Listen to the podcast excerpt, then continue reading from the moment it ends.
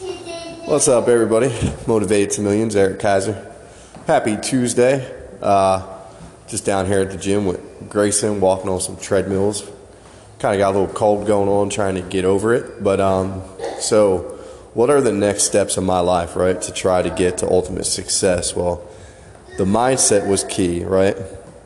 So all the content that I'm I'm absorbing on YouTube now kind of went from sales success to you know, money, success, and now I've realized that you can't get any of that without the right mind. Like, damn it. All right, sorry about that. Had a phone call.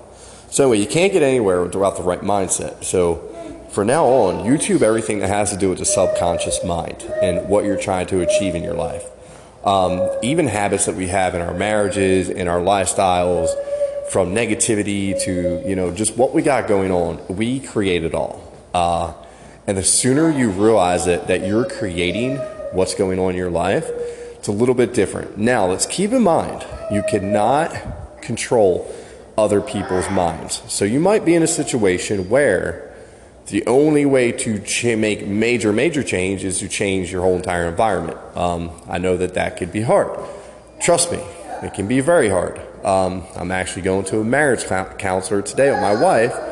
So, and I hope there's a breakthrough because as much as my wife wants to blame me, I look at my actions and the habits that I've created in my life and how far I've come since meeting her and who I was when I met her and who I am today. Uh, totally, totally different people.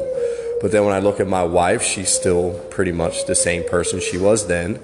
And uh, that's what I need a therapist to hopefully break through to her. And then I hope that she starts taking in the same content that I'm taking in. Because if she would, we would be unstoppable. We would be indestructible because we've already come through all the hardest things. But it takes a very strong mind to be able to do this. And, uh, you know, I'm still learning about it and I'm implementing it in my everyday life. So, what are my next steps? Well, I sold my hydrographic tank and that released $1,500 I can invest into one of my ideas. So that's exactly what I'm doing. I'm taking that money and I'm doubling down and I'm throwing into something that I'm passionate about. Uh, you all will just have to stay tuned to how that pans out. And I won't be making much posts on Facebook, not many lives. I'm going to focus on business. So keep up with the podcast, keep up with Kaiser's Quest on YouTube, and uh, I might sneak in one time a week for a live on Facebook, but I've really got to get, you know, I got to get with the program. And you should too. So start sucking up the content I talk about. Bye.